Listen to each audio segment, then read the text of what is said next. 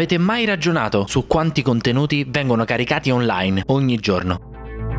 Ve lo dico io, miliardi. I dati ufficiali di Instagram riportano che ogni giorno vengono caricate la media di 3600 foto al secondo. Al secondo. E stiamo parlando solo di quello che è il microcosmo Instagram. Lì in mezzo ci sono anche le nostre foto. Oggi nessuno escluso, siamo tutti interessati, fotografi e non. Nel caos che genera tutto questo, l'accesso ai contenuti di qualità purtroppo è reso sempre più difficile e il fruitore medio, che in realtà siamo noi, è disorientato da ciò che gli viene proposto e quindi perde la capacità di giudicare le immagini che si trova davanti. Calderone che contribuiamo noi stessi a creare, essendo sia carnefici che vittime. Gli stessi contenuti con cui siamo bombardati ogni giorno ci porteranno in un circolo vizioso che impoverirà la nostra capacità di giudicare un'immagine e, inesorabilmente, ci farà cadere nella stessa spasmodica e costante voglia di condividere immagini senza pensiero. D'altronde, come puoi pensare di fare una buona carbonara se non ne hai mai mangiata una come Cristo comanda? Ora, questo non è un processo alle intenzioni. Non voglio creare polemiche e non me la sto prendendo con i GGG giovani. Ma visto che siamo fotografi e le immagini ci appartengono e la fotografia è il nostro metodo di espressione, possiamo dire che noi siamo i più responsabili. Vediamo tutto questo insieme ma dopo la sigla. Vai!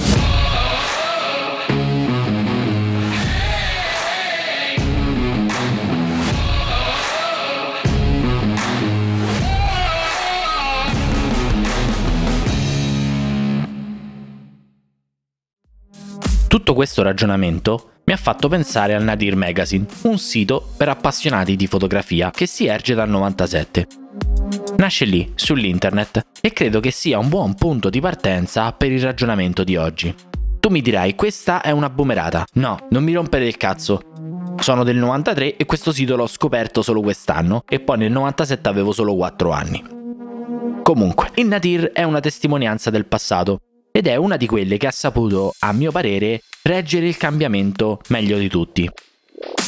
A quell'epoca, quindi stiamo parlando del 97, un appassionato che voleva seguire la fotografia non aveva di certo YouTube, blog, podcast e chi più ne ha più ne metta e quindi la maggior parte degli appassionati e anche dei professionisti comprava riviste.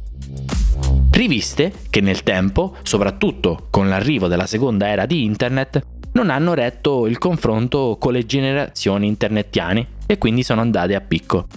Il Nadir questa cosa non l'ha accusata per niente, perché essenzialmente nasce giovane e quindi ancora oggi si tiene a galla.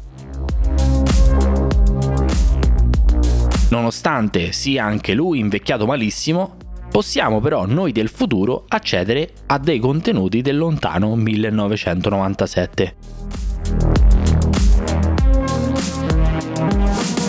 Quindi questa è una figata, perché tu hai la possibilità di accedere a un grande almanacco online eh, di informazioni a tema fotografico e poi immergerti in quelle che sono le prime impressioni della prima Canon digitale economica, la 300D. Oppure teletrasportarti a un fotochina dei primi anni 2000 dove le digitali, scrive l'autore, stanno pian piano togliendo attenzione alle analogiche e bagnarti un pochettino di quelle incertezze, di quelle paure, del dubbio del cambiamento che stava incombendo.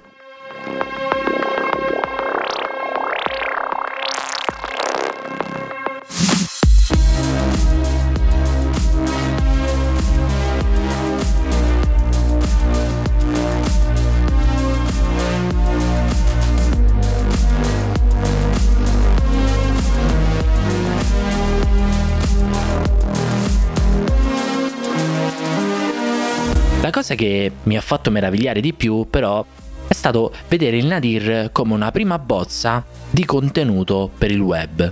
Un contenuto scritto e progettato per il web da un content creator. Il content creator è colui che crea contenuti per internet, contenuti che mette a disposizione con altri utenti. Attenzione a non pensare al content creator come una persona che ha dei guadagni con i contenuti che crea o che in generale ha solo grandissimi numeri. Tanto per capirsi, creatore di contenuti sei anche tu che fai la foto del tuo gattino e che la pubblichi su Instagram. Non importa se ciò che tu carichi arriva nella ristretta cerchia dei tuoi amici, stai comunque creando un contenuto per il web. Un contenuto che rimarrà per anni e che è una vera e propria traccia di quello che scrivi, di quello che dici, eccetera, eccetera.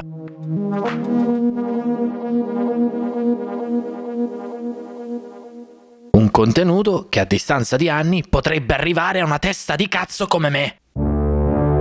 Immaginati la scena, sono là davanti al mio computer, nella mia bella scrivania, mi scrocchio le dita e le poggio sulla mia costosa tastiera meccanica e incappo nel Nadir Magazine. Grafica del dopoguerra, una formattazione del testo che prende a calci in culo la leggibilità e la responsive. Che... beh, la responsive. Dopo questa super stronzata arriviamo a quello che è il vero succo di questo discorso. Proprio grazie alla grande fruibilità nel tempo che internet dona ai post, io voglio farvi riflettere sulla responsabilità da parte di chiunque, ma a maggior ragione di noi fotografi, nel prestare attenzione a ciò che carichiamo.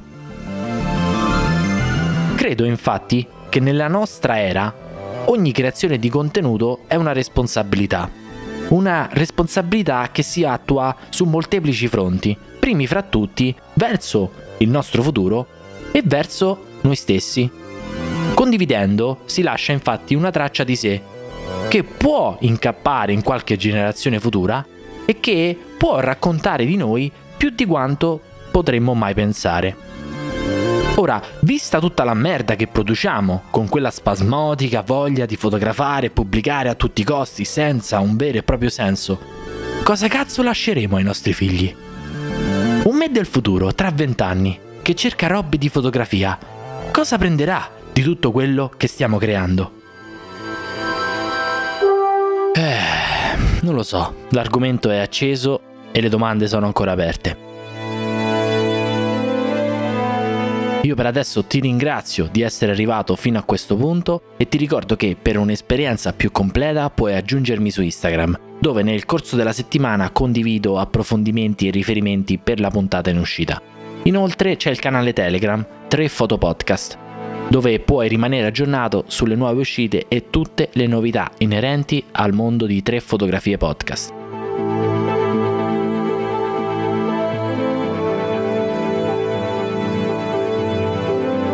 Non mi resta che salutarti e ricordarti che ti lascio le domande per ottenere risposte.